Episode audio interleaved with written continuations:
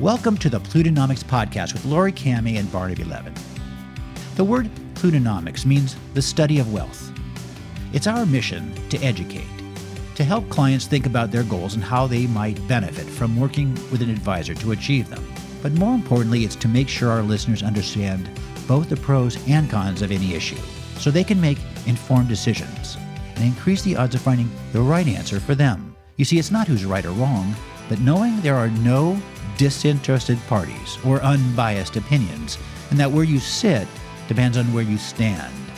The challenge to making good decisions is to start by questioning one's assumptions and to break free of our prejudices because the truth usually lies somewhere in between. There are always two sides to every issue, both of which have merit.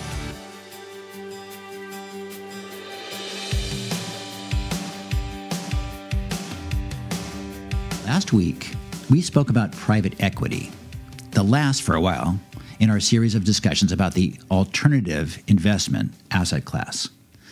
Today, we're going to discuss investment strategy in general. And along with quotes from some of our favorite portfolio managers, sharing what Laurie and I feel are a few of the most important rules and lessons we've learned when managing money over the years. As we've said, we always think it's important to begin at the beginning, and today we're doing so by discussing some core concepts and philosophies that have stood the test of time.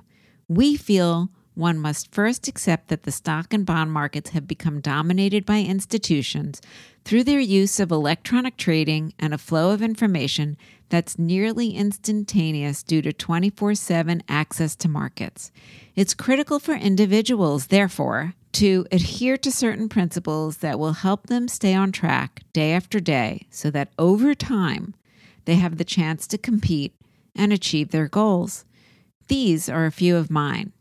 First, Peter Lynch, who, after a successful career running the Fidelity Magellan Fund through 1990, wrote One Up on Wall Street and said, Invest in what you know, that is, in the products and services you use and buy yourself whether it's using a Kleenex or taking an Uber or Googling for information.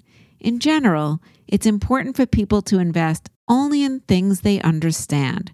So, on the one hand, they won't get shaken out by market fluctuations, and on the other, to effectively stay on top of changing trends and their competitors.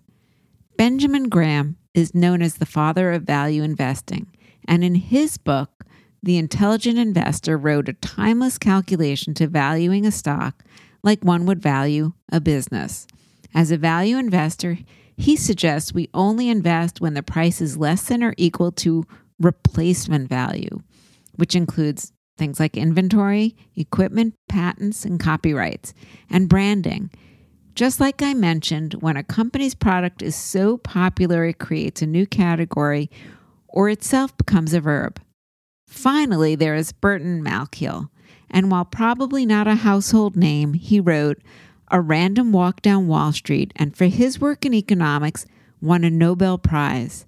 He believes that all available or known information is already priced into the market, and that if a stock or bond is overvalued, someone will sell it, and vice versa, and that trying to beat the market is therefore a fool's errand and in no small part, it was a result of the work he did that created index funds and ETFs to passively track sectors and markets.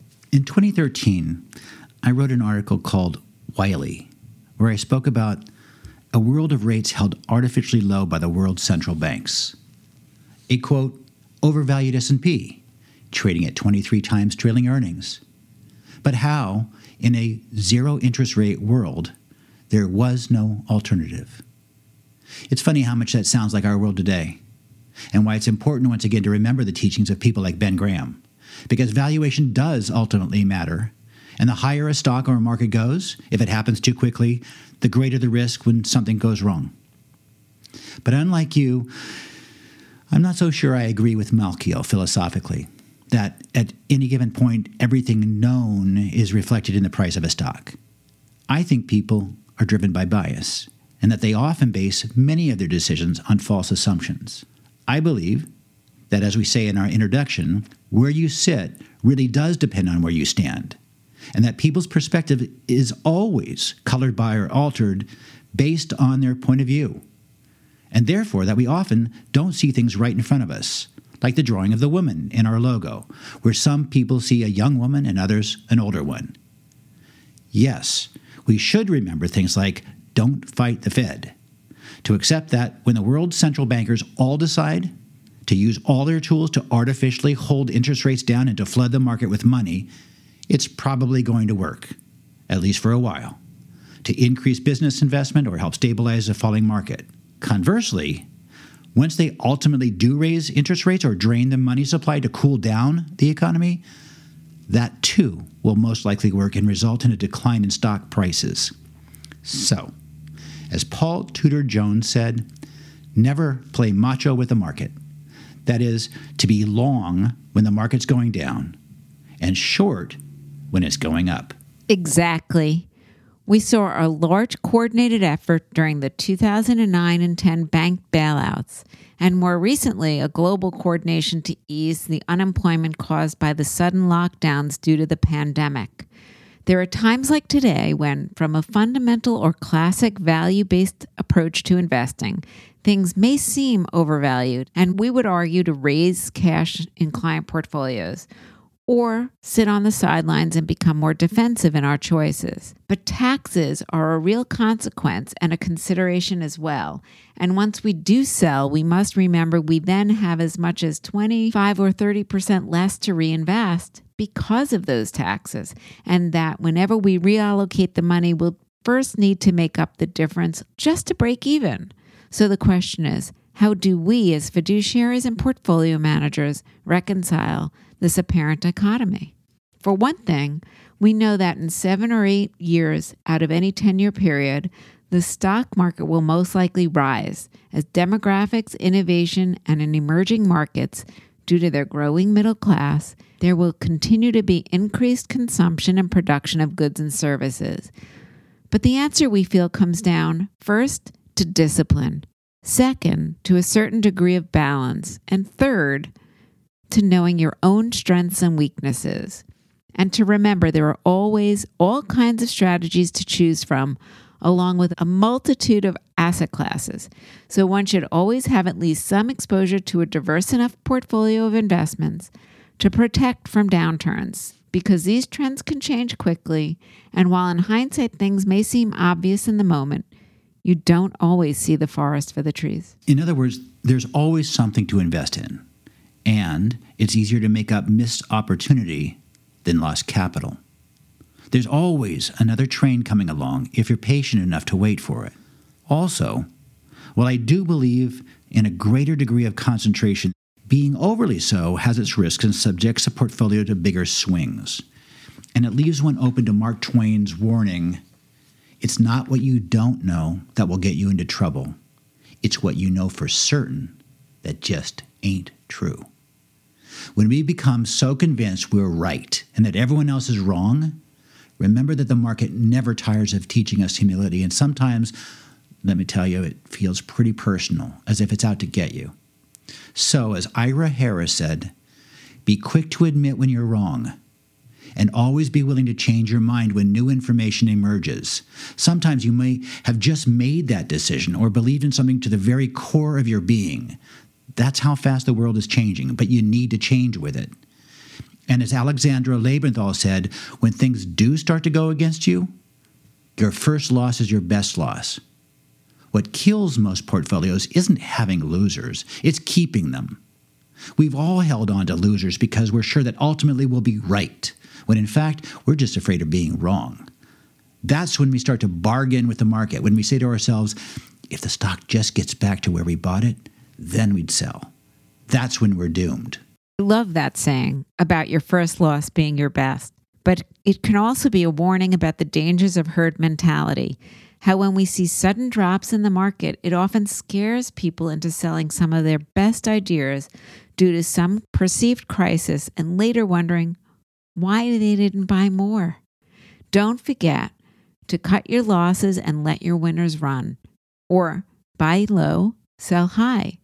But we always need to be reevaluating and making sure that everything we own still fits with our strategy and goals. And we always say it's not about being right or wrong, but understanding market psychology. We can learn where to find pockets of opportunity that are often created by those moments of volatility. And remember to always pay yourself first by saving and investing for the long term. As Albert Einstein said, compound interest is the eighth wonder of the world. So once you have invested, do whatever you can to stay invested.